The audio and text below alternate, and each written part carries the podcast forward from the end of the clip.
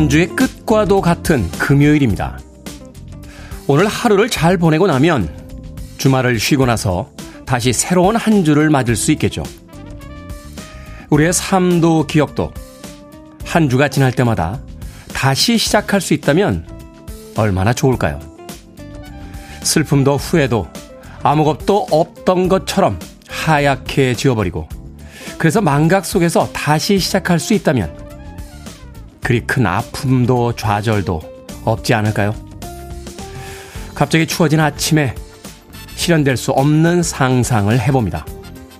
11월 4일 금요일 김태훈의 프리웨이 시작합니다. 요한 세바스찬 바흐의 G선상의 아리아를 멋지게 샘플링했죠. 스윗박스의 Everything's Gonna Be Alright 듣고 왔습니다. 빌보드 kid의 아침 선택 김태훈의 프리웨이 저는 클 태 자 쓰는 테디 김태훈입니다.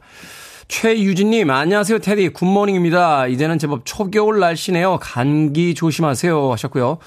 홍정님, 바람이 엄청 차가워졌습니다. 겨울이 시작되나봐요. 하셨습니다. 오늘 아침 엄청나게 춥습니다. 어제에 비해서 기온이 뚝 떨어졌습니다. 서울 지역도 곳에 따라서는 영하로 내려간 곳도 있더군요. 뭐, 영하 1도, 또 뭐 0도 이렇게 아침 기온 찍고 있습니다. 아침에 출근 준비하시는 분들 두텁게 옷 꼭 챙겨 입고 나오시길 바라겠습니다. 강숙현님, 테디 good morning입니다. 벌써 금요일이네요. 여기 광주도 춥습니다. 하셨고요. 0320님, 안녕하세요. 태훈이 오빠. 늘 수고 많으십니다. 오늘도 이른 아침 일터로 가는 남편의 도시락 싸며 프리웨이 귀 쫑긋 듣고 있을게요. 감사라고 하셨습니다. 남편 도시락 싸고 계세요? 야, 도시락 먹어본 지 참 오래됐네요. 그 파는 도시락 말고 집에서 싸주는 도시락. 마지막으로 도시락 먹은 게 언제일까요? 고등학교 3학년 정도 아닌가 하는 생각이 드는군요. 그럼 벌써 몇 년 전입니까? 이번 주말에는 어머니한테 가서 도시락을 싸달라고 하면 등짝 스매싱을 한 대 맞겠죠. 집에서 싸주는 도시락 맛있죠. 9367님, 아침 7시면 고3 수험생 아들 등교시키면서 우연히 듣게 돼 팬이 됐습니다. 말 한마디 없는 아들과 함께 듣는데 그냥 다 좋습니다. 라고 하셨습니다. 고3 수험생 아들, 엄마하고 이렇게 많이 이야기하지 않습니다. 너무 섭섭해 하지 마시고요. 그 아들, 이제 제 나이쯤 되면 완전히 떠버리가 돼서 엄마보다 더 말이 많아질 나이가 오니까 아, 조금만, 조금만 더 시간을 보내보시길 바라겠습니다. 9367님. 자, 청취자들의 참여 기다립니다. 문자번호 샵 1061, 짧은 문자 50원, 긴 문자 100원, 콩으로는 무료입니다. 유튜브로도 참여하실 수 있습니다. 여러분은 지금 KBS 2라디오, 김태훈의 프리웨이 함께하고 계십니다. KBS 2라디오, yeah, 김태훈의 프리웨이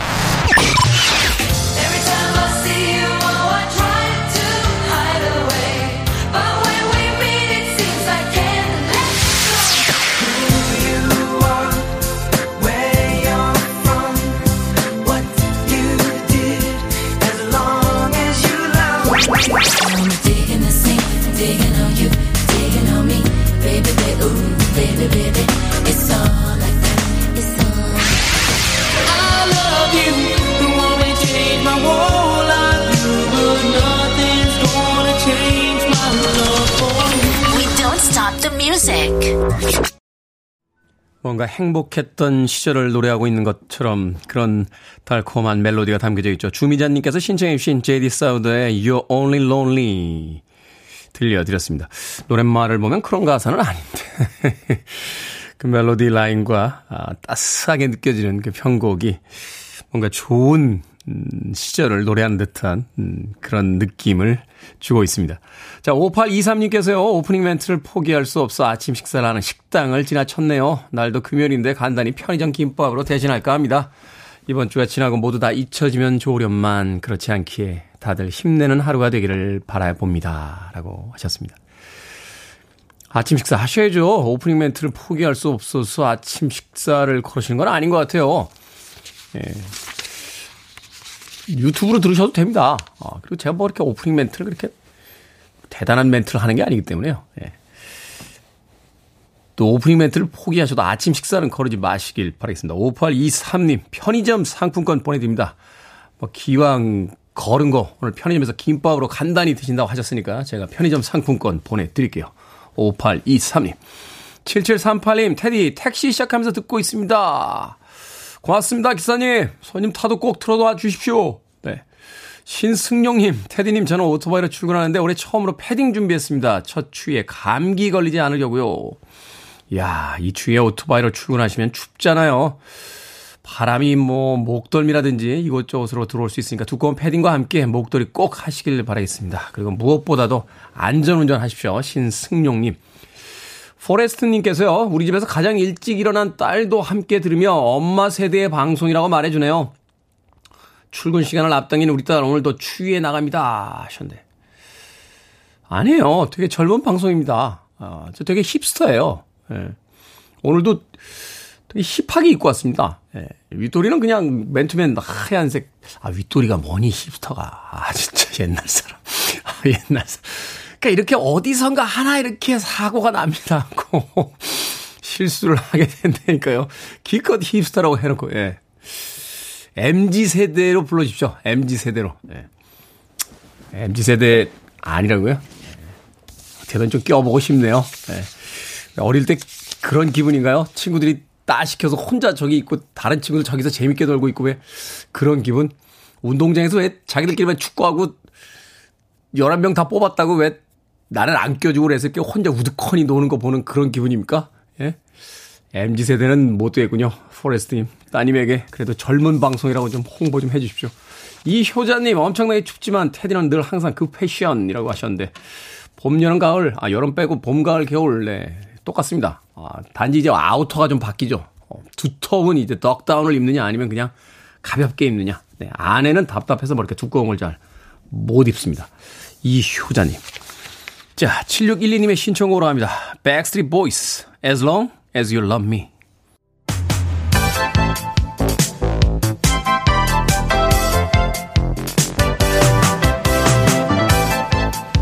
이 시각 뉴스를 깔끔하게 정리해드립니다. 뉴스 브리핑 캔디 전희연 시사평론가와 함께합니다. 안녕하세요. 안녕하세요. 캔디 전희연입니다.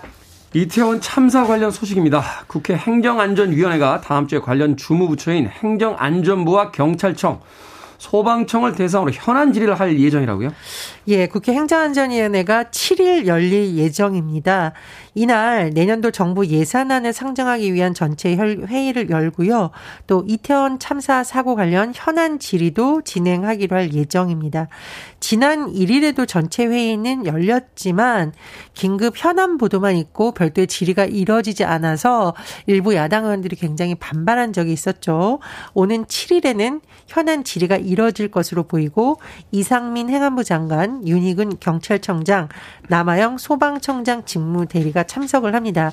야당에서는 참사 발생 원인을 놓고 이상민 장관과 윤희근 경찰청장을 상대로 책임을 추궁할 것으로 보이고요.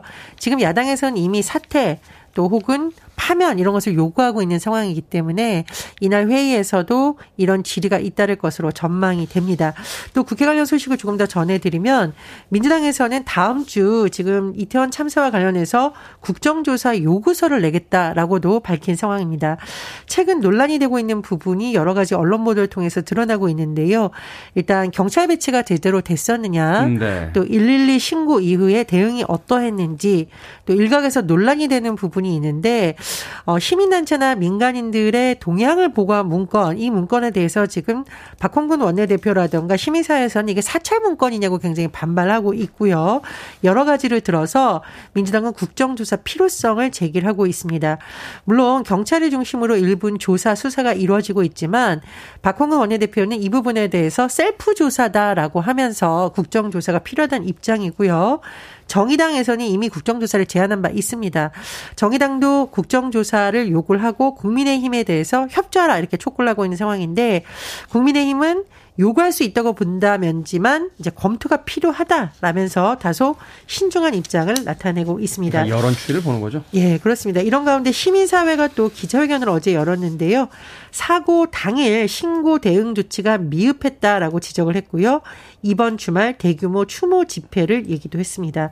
그리고 참여연대를 비롯한 20개 시민단체가 이번 참사가 정부의 안전관리 시스템 부재다라고 지적을 하면서 경찰이 아닌 독립 된 기구를 통한 진상 규명을 요구를 하고 있습니다. 이런 가운데 여러 가지 지금 경찰에서 수사가 진행 중입니다. 그런데 말씀드렸듯이 어, 이 부분에 대해서 좀 지켜보자는 의견도 있지만 야당에서는 이걸 과연 믿을 수 있냐라는 문제 제기를 하고 있기 때문에 국회 차원의 여러 가지 요구가 이뤄질 것으로 보이고요. 어쨌든 경찰이 지금 특별 감찰팀을 통해서 어, 류미징 서울청 총경이 업무를 태만했다고 보고 어제 대기 발령을 내렸 고 특별수사본부에 수사를 의뢰하기로 했습니다. 일단 경찰이 밝힌 내용에 따르면 참사 당일날 밤 서울경찰청 112 치안종합상황실 상황관리단 당직을 지금 루미진 총경이 담당했다라고 하는데요. 참사가 일어나기 시작한 오후 10시 15분 정 위치에 있지 않았던 것으로 파악이 됐다라고 합니다. 어떻게 된 지휘 체계가 대통령이 먼저 알고 실무자들은 그 이후에 몇 시간씩 뒤에 있다가 알게 되고 이게 어떤 어떤 지휘 체계가 이렇게 돼 있는 겁니까? 그렇다 보니까 이제 참사 당일 대응도 문제이지만 이 위기 관리 시스템 보고 시스템도 문제가 있다라는 지적이 잇따르고 있는 상황입니다. 긴박한 상황에서는 1분, 2분이 중요한데 그 응급차가 출동하는데 걸린 시간도 몇 시간씩 걸리고 더군다나 진입이 안 되고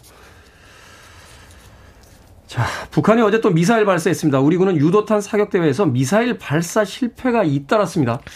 북한이 최근 며칠간 잇따라 도발을 하고 있죠. 9.19 군사비상 해상 완충구역 내 포병 사격까지 지금 되고 있는 상황이 있는데요. 일단 어제 오후 11시 28분쯤 강원도 금강군 일대에서 북한이 동해상으로 포병 사격 80여 별을 가했습니다. 탄착 지점이 9.19 합의에 따른 해상 완충구역 내부 수역으로 북한이 또다시 9.19 합의를 위반한 상황이고요. 또 3일 오전부터 오후까지 계속 미사일 발사가 잇따랐습니다. 야간 도발이 지금 어제 된 상황이죠. 뭐 지금 상황에 대해서 여러 가지 분석이 나오는데 한미 연합 훈련인 비질런트 스톰의 기간을 지금 한미가 연장을 하기로 어제 합의가 됐었죠. 네. 이 소식이 오후 2시쯤 어제 전해졌는데 북한 군사 정책을 총괄하는 박정천 북한 중앙군사위 부위원장이 오후 8시 8분쯤 공개된 담화를 통해서 비즐런트 스톰 연장에 대해서 매우 위험하고 잘못된 선택이라고 맹 비난을 했고요. 이후 1시간 정도 지나지 않아서 탄도미사일 3발을 발사를 했습니다. 북한이 지금 어, 지난달 28일부터 어, 계속 미사일 발사라거나 격렬하게 반응을 하고 있는 상황입니다. 그런데 이렇게 안보의 어떤 불안 요인이 있는 상황에서 우리 군에 여러 가지 좀 문제가 드러나는 것 아니냐는 우려가 제기되고 있는데요. 지난 2일 공군이 요원 기량 점검 그리고 전투력 향상을 위해 개최한 유도탄 사격 대회에서 미사일 발사 실패가 잇따라서 우려가 제기되고 있는 겁니다. 일단 청궁 한 발이 비행 중 폭발을 했고요. 또 같은 대회에서 패트리어트 요경 미사일이 발사 직전 오류가 포착돼 발사가 어, 선행되지 않는 일도 있었습니다. 군은 오는 9일로 예정된 남은 사격대 일정 관련해서 안전에 문제가 없는지 있는지 제대로 확인을 할 방침이라고 설명을 했었는데요. 지금 같은 시기에 정말 튼튼한 안보 능력을 보여줘야 되는 군에서 이런 모습이 계속 되다 보니 어, 군에 대한 점검도 필요하다라는 지적도 나오고 있습니다. 요격 미사일이라는 거는 우리한테 날아오는 미사일을 이제 격추시켜서 그 미사일이 도착하지 못하게 하는 건데 그렇죠. 단순하게 발사 실패가 아니라 요격 미사일이 발사가 안 되면 북한에서 쏜 미사일을 우리가 그대로 맞아야 된다는 이야기 아니에요? 삼축 체계라고 합니다. 그중에 굉장히 중요한 부분이 요격 미사일이기 때문에 이 부분에 대해서는 정말 정밀한 점검이 필요하다는데 이견이 없을 것으로 보입니다. 경북 봉화 아영광산 구조 소식도 좀 전해 주십시오. 이 매몰된 광부들의 생존 여부 가족들이 지금 애타게 기다리고 있는데 아직 확인이 되지 않고 있다고요? 예, 오늘 오전 6시 30분 정도까지 뉴스를 제가 제가 확인을 해봤는데요. 안타깝게도 아직까지는 이 고립된 작업자들, 광부들의 생존 여부가 확인이 되지 않고 있습니다. 구조 당국에서 어제 일단 구조 예상 지점에 도달할 것으로 추정이 되는 시축이 이 작업에 성공을 했습니다. 그래서 신호를 계속 보내고 있어요. 일단 어제 이 시추공을 통해서 계속 목소리로 일단 사람이 구조대가 있다. 목소리가 들리면 불빛 보이면 소리를 질러달라라고 하고 미음도 내보내고 여러 가지 작업을 하고 있습니다만 아직까지는 어떤 생존 여부를 확인할 수 있는 신호가 확인되지 않은 것으로 전해져 있습니다. 내시경 카메라로 사고 갱도 내부 모습을 확인해 봤더니 어, 펄이 밀려 들어왔던 흔적은 없었고 지하수가 확인됐다라고 하는데 일단 지하수 물이 있다라는 거는 그래도 네. 긍정적 신호라고 하죠. 구조 당국과 가족들이 현재 작업 중인 750 시체에도 기대를 걸고 있다라고 합니다. 아, 이 가족들의 심정이 어떨까 참 저희는 감히 상상할 수도 없는 상황인데 이 빨리 좀 안전 귀환했다는 이런 소식 들리기를 기원해 봅니다. 꼭 생활에서 저희들에게 작은 희망이라도 좀 주시길 부탁드리겠습니다. 자, 오늘 시사 엉뚱 퀴즈 어떤 문제입니까? 예, 앞서 우리 군의 미사일 발사 실패 관련 소식 전해드렸습니다.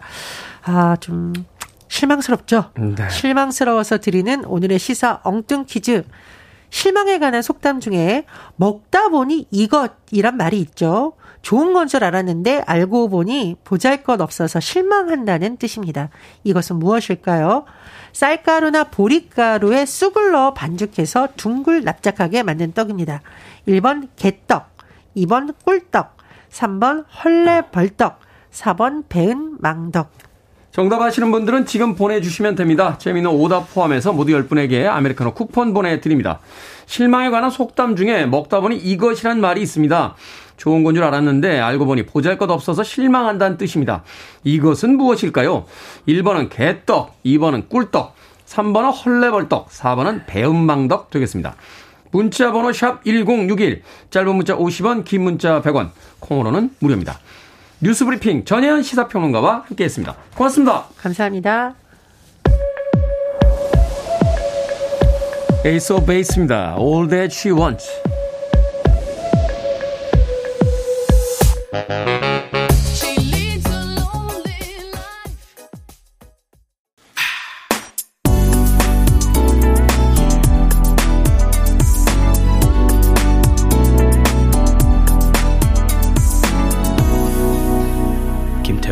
Freeway. 케이센조의 Faded Pictures 듣고 왔습니다. 자, 오늘의 시사 엉뚱 퀴즈. 실마에 관한 속담이죠. 먹다 보니 이것 에서 이것은 무엇일까요? 정답은 1번 개떡이었습니다. 개떡. 5679님, 이게 웬 떡? 0321님, 그림의 떡. 아내가 저랑 잘 어울릴 것 같다고 바지를 사다 줬는데 사이즈가 맞질 않네요. 하셨습니다. 바꿔오시면 되죠. 예. 작으면 살을 빼시면 되고 크면은 살을 찌우면 되죠. 031님. 옷에다 뭘 맞춰야 되지 않겠습니까? 그림의 떡이라뇨. 아내가 어울린다고 사다 준 바지니까 어떻게든 입어봅시다. 자, 3384님, 찰떡이요. 곧 우리 아들, 막내 아들 수능인데요. 찰떡같이 합격했으면 좋겠습니다. 테디 응원해주세요. 하셨는데. 저도 공부는 잘 못했어서요. 예, 제 응원이 도움이 될지 모르겠습니다만. 꼭 합격하길 바라겠습니다. 막내 아들. 지금 이제 수시가 끝나고 이제 정시 수능이 앞두고 있죠. 박효진님 빈대떡입니다. 추우니까 빈대떡이 간절합니다. 라고 하셨는데 아, 맛있죠. 녹두 빈대떡. 기름을 충분히 넣어가지고 그 녹두를 붙여서 가장자리는 약간 튀긴 듯이 바삭하게 해서 먹는 그 녹두 빈대떡 아주 맛있습니다. 거기다가 그냥 김치 하나만 있으면 그냥 막걸리 한 두 통 마시죠. 박효진님. 3120님, 물떡입니다. 이렇게 쌀쌀해진 날씨엔 어묵 국물에 담궈 놓은 물떡이 최고죠. 하셨는데. 부산 분이신가요? 부산에 가니까 어묵집에서 이렇게, 예, 물떡. 가래떡이라고 하죠. 그 가래떡을 꼬치에다 끼워서 이렇게 담가 놓고 먹던데 아주 맛있더군요. 자, 방금 소개해드린 분들, 아, 소개해드린 분들 포함해서 모두 10분에게 아메리카노 쿠폰 보내드립니다. 당첨자 명단은요, 방송이 끝난 후에 김태훈의 프리웨이 홈페이지에서 확인할 수 있습니다. 콩으로 당첨되신 분들, 방송 중에 이름과 아이디 문자로 알려주시면, 아, 모바일 쿠폰 보내드리겠습니다. 문자 번호 샵 1061, 짧은 문자는 50원, 긴 문자는 100원입니다. 윤주성님께서요, 부모님과 함께 살다가 직장 때문에 30년 만에 독립을 했는데 청소부터 빨래, 밥까지 하려니까 몸이 10개라도 모자랍니다. 그동안 부모님 밑에서 얼마나 편하게 살았는지 느끼고 있습니다. 그 중에서 요리가 가장 어려워요.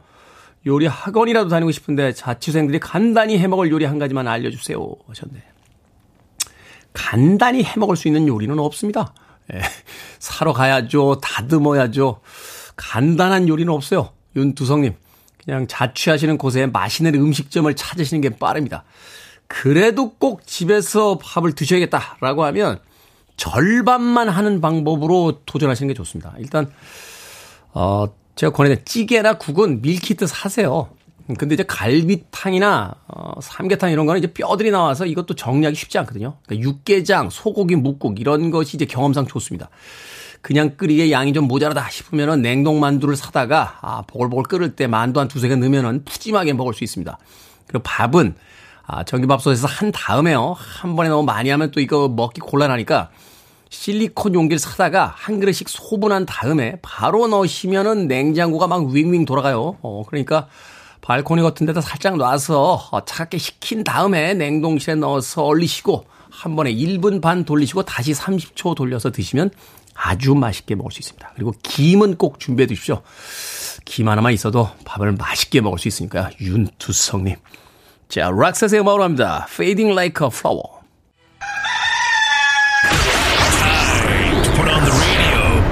김태훈의 Freeway. you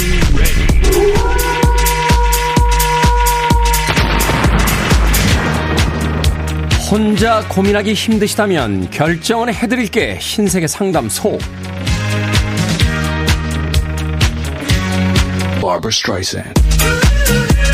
2379님, 이번 주 일요일이 남편 생일인데 하필이면 자격증 시험을 봅니다. 미역국을 끓여줄까요? 아니면 좋아하는 찌개를 끓여줄까요? 좋아하는 찌개 끓여줍시다. 생일에는 좋아하는 걸 해주는 거니까요.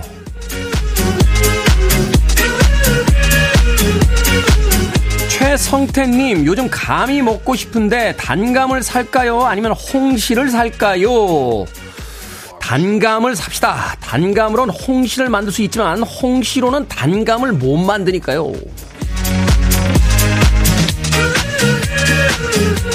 0336님, 일요일에 친구들과 자전거 타고 가을 소풍 가기로 했는데 시골 부모님께서 사과 수확할 일손 부족하다고 내려오라고 하십니다. 소풍을 갈까요? 아니면 부모님을 도우러 갈까요?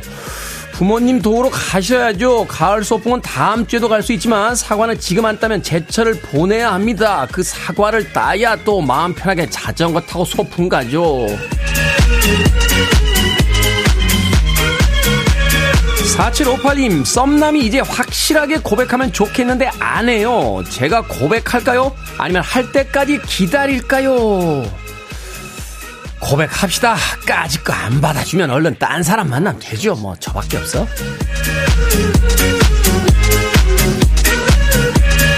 방금 소개드린 네 분에게 선물도 보내드립니다. 콩으로 뽑힌 분들, 방송 중에 이름과 아이디 문자로 알려주세요. 고민 있으신 분들 계속해서 보내주시면 이 시간에 상담해 드립니다. 문자번호 샵 1061, 짧은 문자 50원, 긴 문자 100원, 콩으로는 무료입니다. 그립네요. 마이클 잭슨 그리고 폴 맥카트니가 함께했습니다. Say, say, say.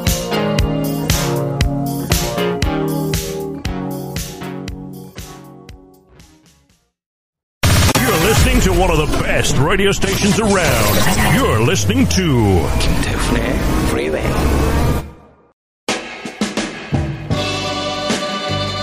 빌보드 키드의 아침 선택 KBS 2 라디오 김태훈의 프리웨이 함께하고 계십니다.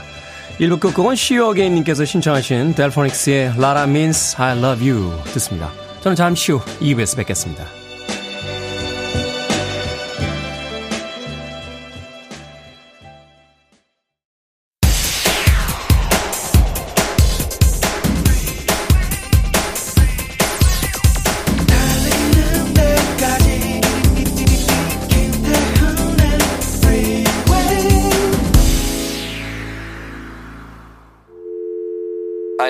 Arms around me. I need to feel your touch.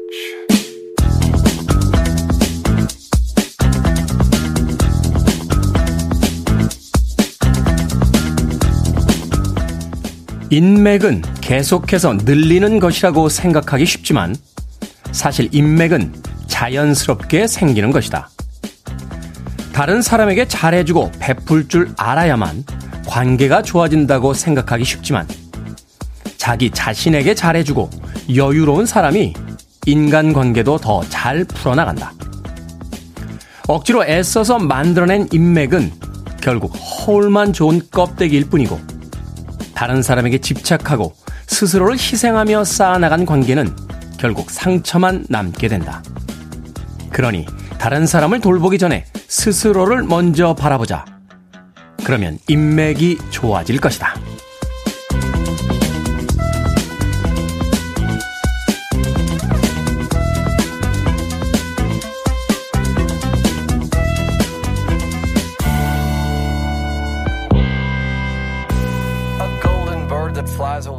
뭐든 읽어주는 남자. 오늘은 청취자 이상봉 님이 보내주신 글을 읽어드렸습니다. 일방적인 사랑은 서로에게 상처를 남기기 쉽습니다. 애정을 쏟다 보면 자신도 모르게 기대가 쌓이게 되고요. 기대한 만큼 돌아오는 게 없으면 실망을 하게 되니까요. 상대방에게는 그런 모습이 집착으로 느껴질 수도 있을 겁니다. 인맥을 쌓는 것도 비슷하겠죠. 언젠가 도움이 될 거라고 혼자 기대하며 쌓은 관계는 대부분 새드 엔딩으로 끝나기 마련입니다. 다른 사람의 마음은 불확실하고 신기루 같지만 나 자신은 온전히 내 것이죠. 그러니 스스로를 먼저 아끼고 구원해주는 건 어떨까요?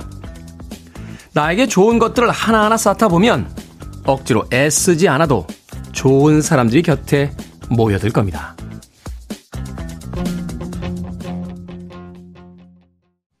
플리트우드 맥의 Go Your Own Way 듣고 왔습니다. 김태훈의 프리웨이 2부 시작했습니다.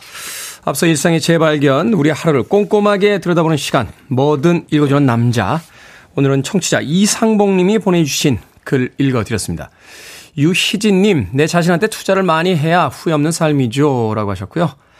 아, 서수진님, 가족에게도 해당되는 말이네요. 나를 희생하고 챙겼지만 배려가 당연히 이, 되어야 하는데 저에겐 상처만 남습니다. 그것도 모르는 남편이라는 사람 어떻게 해야 합니까? 라고 서수진님, 아침부터 답답한 마음 또 보내주셨습니다. 저 회사 생활하던 시절에도 인맥에 대한 이야기 참 많았어요. 그래서 여기저기 얼굴 비치고 뭐 경조사 쫓아다니고 사람들하고 회식 자주 해야 되고 막 그런 문화들이 있었죠. 근데 지나고 나서 생각을 해보면 경조사 부지런히 쫓아다닌 인맥은요, 경조사 때 한 번 정도 씁니다. 아, 그리고 회식 자리 쫓아다니면서 쌓은 인맥은 다음 회식 때나 만날 수 있더군요. 인맥을 어떻게 쌓는 게 가장 좋습니까? 라고, 어, 질문을 한번 했던 적이 있는데, 사회 선배님께서 재미있는 이야기를 해 주셨어요. 사람들이 너랑 친해지고 싶게 만들어. 라고. 내가 가치 있는 사람이 되면 사람들은 알아서 찾아올 거야. 그러니까 굳이 사람들을 찾아다니면서 인맥을 만들지 말고 내가 가치 있는 사람이 되면 우리도 왜 그렇잖아요. 유명인이나 우리가 존경하는 사람 같은 분이 어디 계시면 어, 나 그분 되게 좋아하는데 그 자리 나 좀 불러주면 안 돼? 하면서 어, 그분과 같이 있고 싶어 하고 또 그 옆에 가서 좀 친분을 쌓고 싶고 뭐 이런 생각을 가질 때가 있잖아요. 그러니까 바로 내가 가치 있는 사람이 되면 사람들은 알아서 모일 거야. 라는 이야기를 해주신 선배의 이야기가 꽤나 설득력 있게 예, 느껴집니다. 자, 뭐든 읽어주는 남자. 여러분 주변에 의미 있는 문구라면 뭐든지 읽어드립니다. 김태훈의 프리웨이 검색하고 들어오셔서 홈페이지 게시판 사용하시면 됩니다. 말머리 뭐든 달아서 문자로도 참여 가능하고요. 문자 번호는 샵 1061, 짧은 문자는 50원, 긴 문자는 100원, 콩으로는 무료입니다. 채택되신 청취자 이상봉님에게 촉촉한 카스테라와 아메리카노 두 잔 모바일 쿠폰 보내드리겠습니다. I want it, I need it, I'm desperate for it. Okay, let's do it. 김태훈의 Freeway. 두 곡의 음악 이어서 듣고 왔습니다. 로린 힐의 Can't Take My Eyes Off You 그리고 TLC 최홍준님께서 신청해 주신 TLC의 Digging On You까지 두 공의 음악 이어서 들려드렸습니다. 3990님, 장거리 운행 중에 매일 잘 듣고 있습니다. 오늘은 경부선 7곡 휴게소입니다. 제법 쌀쌀해진 날씨에 건강 조심하시고 항상 좋은 방송 부탁드리겠습니다. 라고 하셨습니다. 날씨가 오늘 아침에 꽤나 많이 쌀쌀해졌습니다. 뭐 1도씩 떨어지는 게 아니라 갑자기 이렇게 뚝 떨어질 때가 있죠. 옷차림도 두툼하게 입으셔야겠습니다만 또 날씨가 추워지니까 차 가지고 나오시는 분들이 꽤 많으실 것 같아요. 어, 아침에 또 교통 정체가 평상시보다 조금 더 많이 막힌다고 하니까 서두르시길 바라겠습니다. 5811님, 엄마 세대 방송 아닙니다. 저 90년생인데요. 완전 애청자예요. 어린 나이는 아니지만 그래도 청년 아닌가요? 세대를 잇는 방송 돼주세요. 하셨습니다. 90년생이면 올해 몇이죠? 어, 33? 애죠. 청년 아닌가요? 하셨는데, 33살 정도면 이제 청소년 정도로 봅니다, 저희가. 부러워서 그래요. 예. 젊음이 부러울 때가 있죠. 90년생이면 그래도 사회에서 이제, 어, 어느 정도 사회생활도 하고, 그렇죠? 중간 관리자급으로 이제 올라가는, 음, 그런 나이니까, 뭐, 베테랑들이라고 볼 수 있는 그런 나이인데, 또 그런 젊은 세대와 함께 할 수 있다는 게 저도 굉장히 즐겁습니다. 5811님. 생각해보면 저도 30대 때요, 이렇게 골든 팝스 안 들었어요. 뭐, 이런 옛날 노래 들어. 막 이러면서. 근데 듣게 됩디다. 예. 생각해보면 저희가 음악 들었던 것도 80년대, 90년대인데 그때 비틀스 음악 듣고 롤링스톤스 음악 듣고 뭐 레드 제플린 들었거든요. 근데 롤링스톤스나 비틀스 60년대 음악이고요.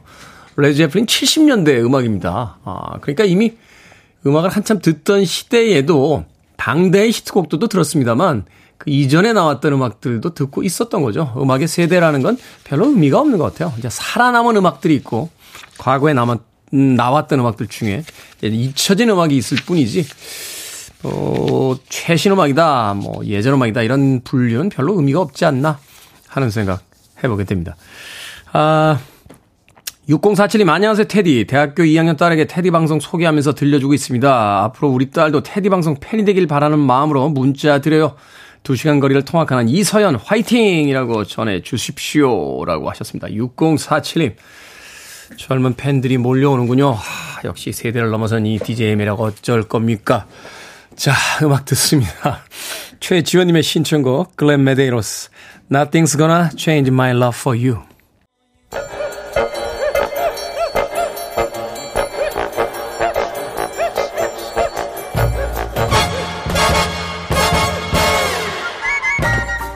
온라인 세상 속 촌철살인 해학과 위트가 돋보이는 댓글들을 골라봤습니다. 댓글로 본 세상.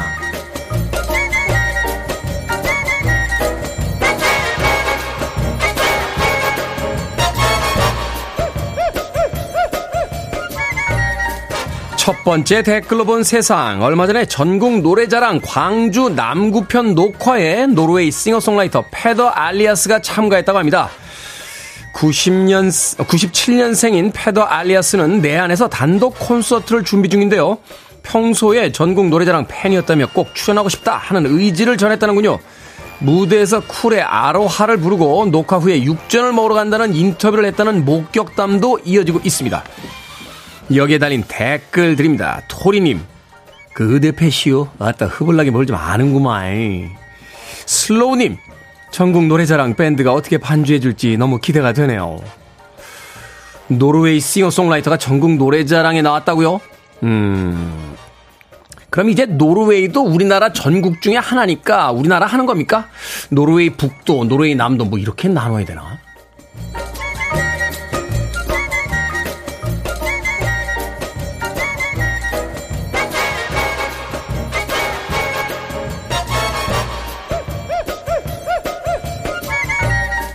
두 번째 댓글로 본 세상. 우리 축구 대표팀 주장 손흥민 선수가 챔피언스 리그 경기 중에 부상을 입었습니다.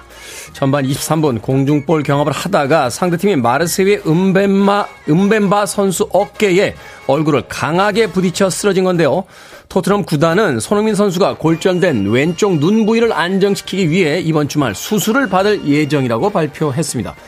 팬들은 물론이고요. 동료 선수들도 손흥민 선수의 회복을 기원하고 있는데요. 여기에 달린 댓글 드립니다. 스피디님, 월드컵 출전 물론 중요하죠. 하지만 건강보다 중요한 건 없다는 걸 잊어서는 안 될 거예요. 킬님, 넘어졌을 때 쉬어가라고 했습니다. 이참에 한두 달 푹 쉬면서 재활하세요. 그 정도면 국가대표로서 할 만큼 했다니까요. 월드컵에 나오지 못한다면 모두가 아쉽겠죠. 하지만 선수 생활이 아직 많이 남아있는 만큼 무리는 하지 않았으면 좋겠습니다. 그나저나 도대체 왜 월드컵을 11월에 한다고 해서 이 난리를 만듭니까? 피파 아저씨들, 에? 글레이슨. Talk it over.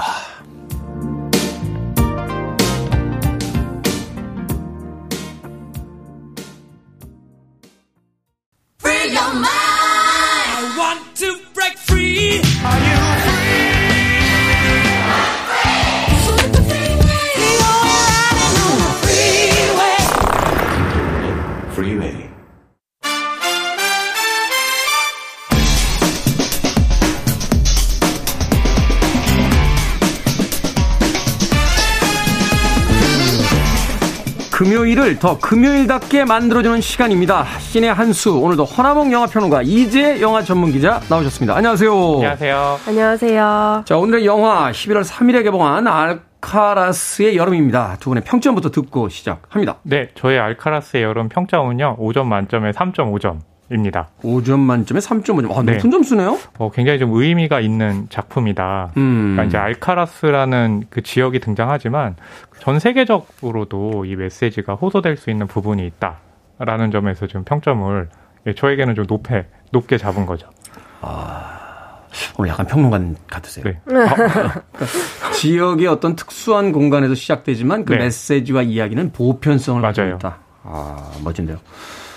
이제 영화 전문 기자. 네, 저도 3.5점입니다. 와, 높은 점수. 네. 어, 3.5점 굉장히 높은 점수인데. 네. 그렇죠. 4점이면 거의 이제 무조건 봐라. 아, 그쵸. 이건 꼭 가서 시간 내서 꼭 봐야 된다. 네, 뭐 걸작까지는 모르겠지만 그래도 네. 나름 명작이다. 네. 아, 우리 시대의 어떤 가치 있는 영화다. 뭐 이런 건데 3.5점이 이제 거기까지 이제 바짝 네. 붙어 있는 거잖아요. 네. 근데 이게 요즘에는 이제 뭐 이렇게 평론가들도 그렇고 영화 기자도 그렇고 관객분들도 그렇고 좀 갭이 있잖아요. 음. 그래서 오히려 4점 이상을 주면 그 일반 관객분들께서는 아 저거 뭐 평론가나 영화 기자만 좋아하지 일반 관객 보기 좀 힘든 영화 아니야라는 그런 좀 음. 생각들도 있어가지고 그럴 수도 좀 조심스럽긴. 한데요. 사실은 이제 그런 건 있을 수 있을 것 같아요. 3.5점, 4점, 4.5 이렇게 되면 네네. 어떤 작품성에 대한 문제라고 생각할 수도 있겠습니다. 그쵸. 평, 평가에. 어떤 분들은 이건 취향의 문제다. 맞아요. 음, 네. 어떤 사람들이 4.5점을 준 건 이건 완전히 자기 취향인 음. 영화. 그렇죠. 그런데 이제 영화 괜찮긴 한데 내 취향은 아닌데 라고 하면 3.5점인데 4점 정도 맞아요. 이렇게 나가는 경우들이 있으니까 그러니까 이제 일단 다 개인의 이제 문제라는 거죠. 그렇죠. 네. 오늘 되게 겸손하게 이야기를 아, 하고 네. 자 영화 줄거리부터 만나보도록 하겠습니다. 네, 알카라스라는 이제 지역인데요. 네. 그 스페인의 이제 카탈루냐. 그러니까 우리에게는 이제 바르셀로나가 그 카탈루냐의 좀 대표적인 곳으로 좀 알려 있지만, 그렇죠. 예, 그러니까 그 지역에 이제 속하는 거죠. 여기에서 복숭아 농장을 하는 이 가족이 등장을 해요. 3대가 살고 있거든요. 네.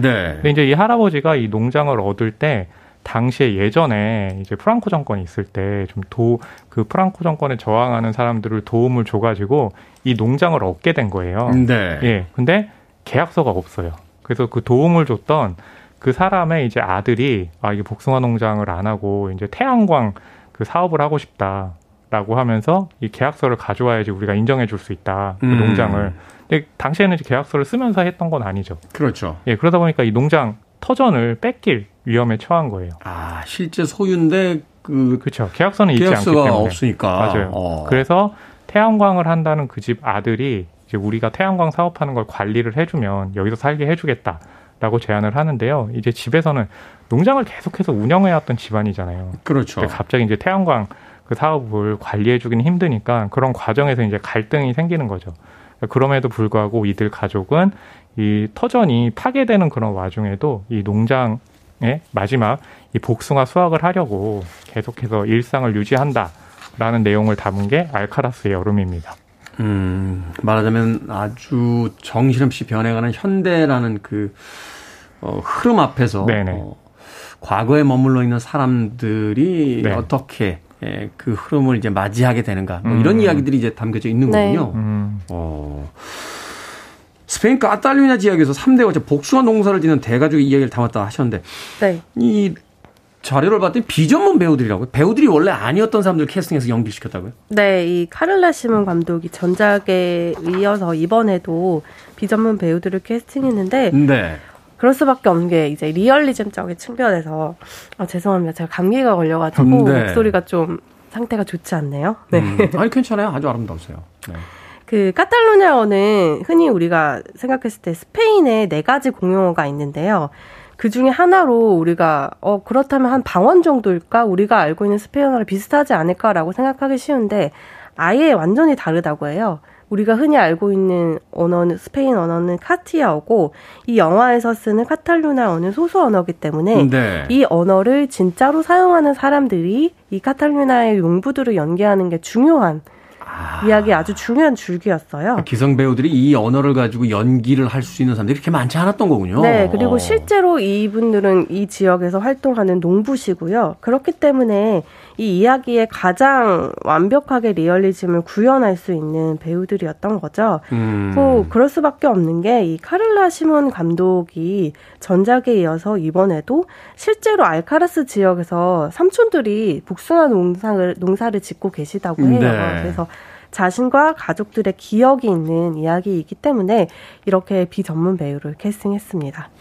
이게 그 우리나라 남북만큼이나 이 사실은 마드리드 지역 쪽하고 어, 소위 이제 카탈루니아, 그렇죠. 아, 바르셀로나 지역 이 사람 이분들은 이제 민족 자체가 다르다고 주장을 하잖아요. 네, 지금까지도 갈등이 계속되고 있죠. 그렇죠. 그리고 사실은 이제 그 프랑크 정권 시절인가요? 그 카탈루니아 지방에 대한 어, 지역에 대한 어떤 네. 그 전쟁 내전 상황 속에서의 또 어떤 그렇죠. 굉장한 어떤 학살 같은 것들이 있었고 현재까지도 중앙 정부에서 재정적인 차별이 있어서 이 카탈루니아 주민들은 굉장히 항의를 하고 있는 상황입니다. 예전에 월드컵에 스페인이 우승할 때요. 그 스페인 언론들이 그런 이야기를 한 적이 있어요. 이제 진정한 통일이다. 왜냐하면 음.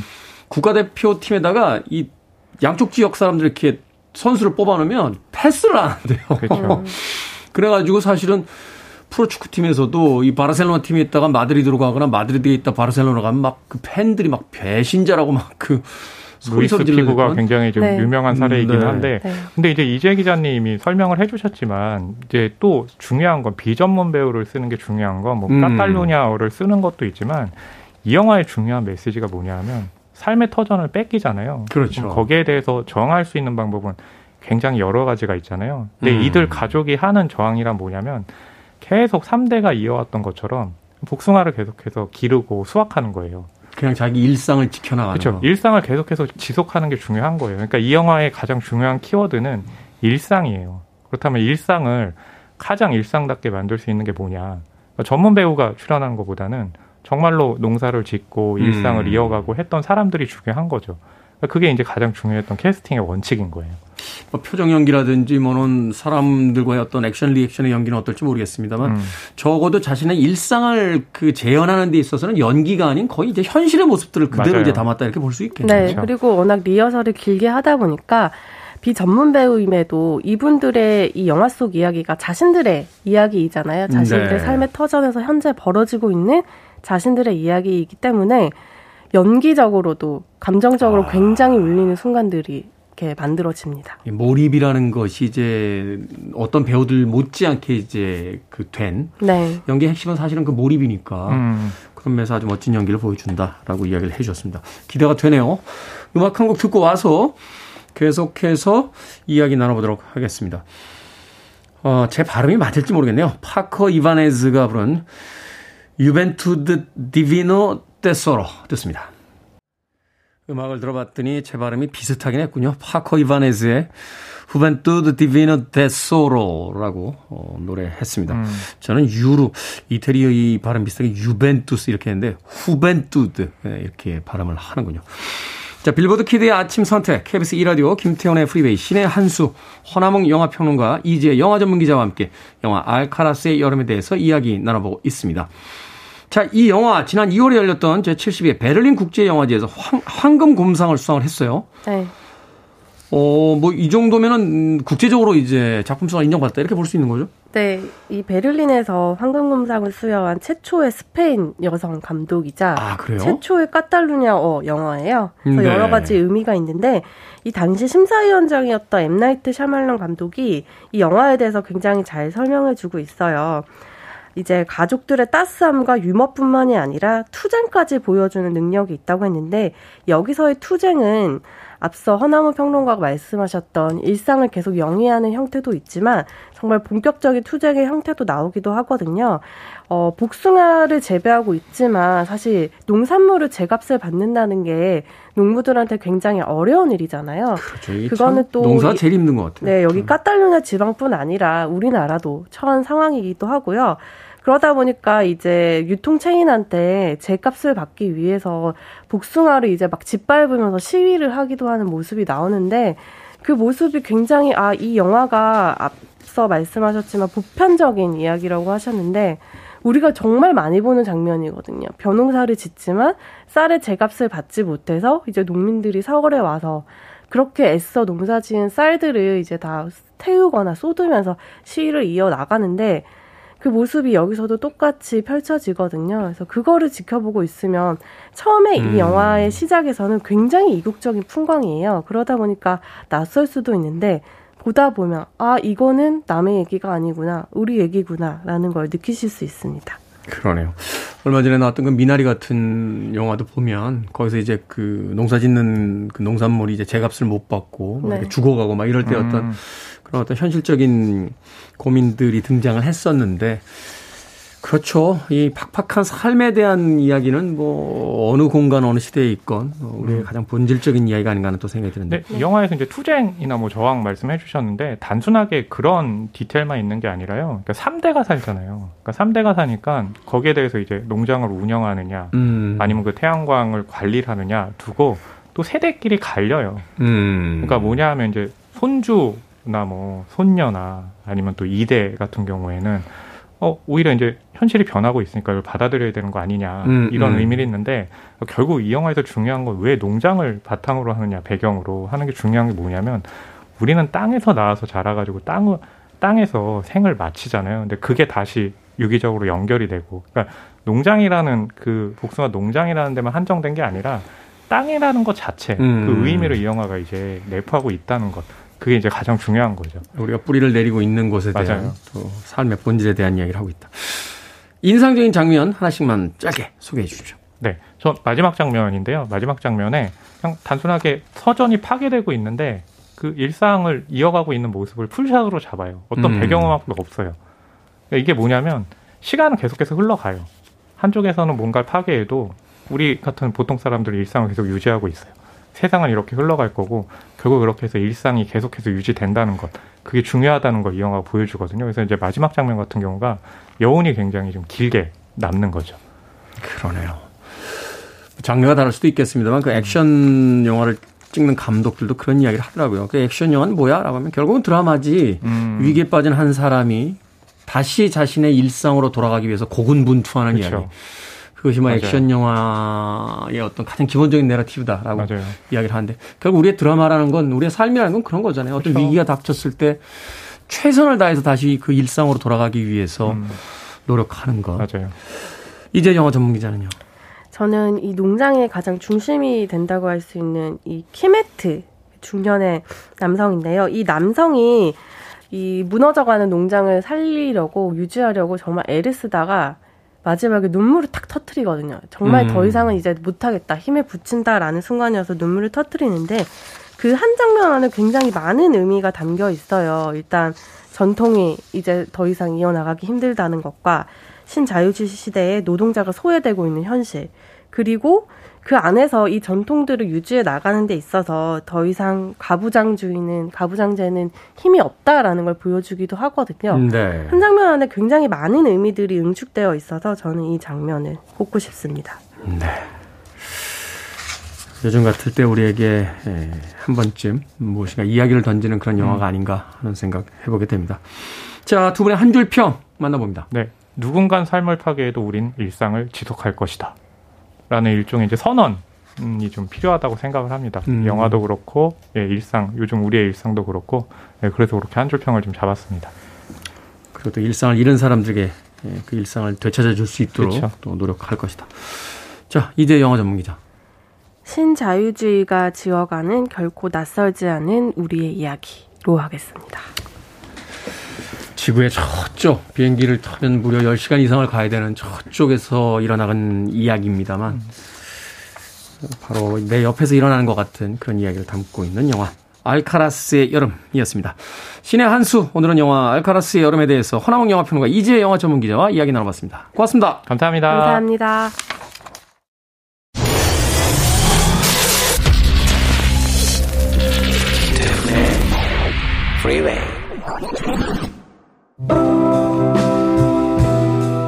KBS 2라디오 김태훈의 프리웨이 오늘 방송 여기까지입니다. 오늘 끝곡은 프로콜 하럼의 A White Shade of Pale 듣습니다. 편안한 하루 보내십시오. 전 내일 아침 7시에 돌아오겠습니다. 고맙습니다.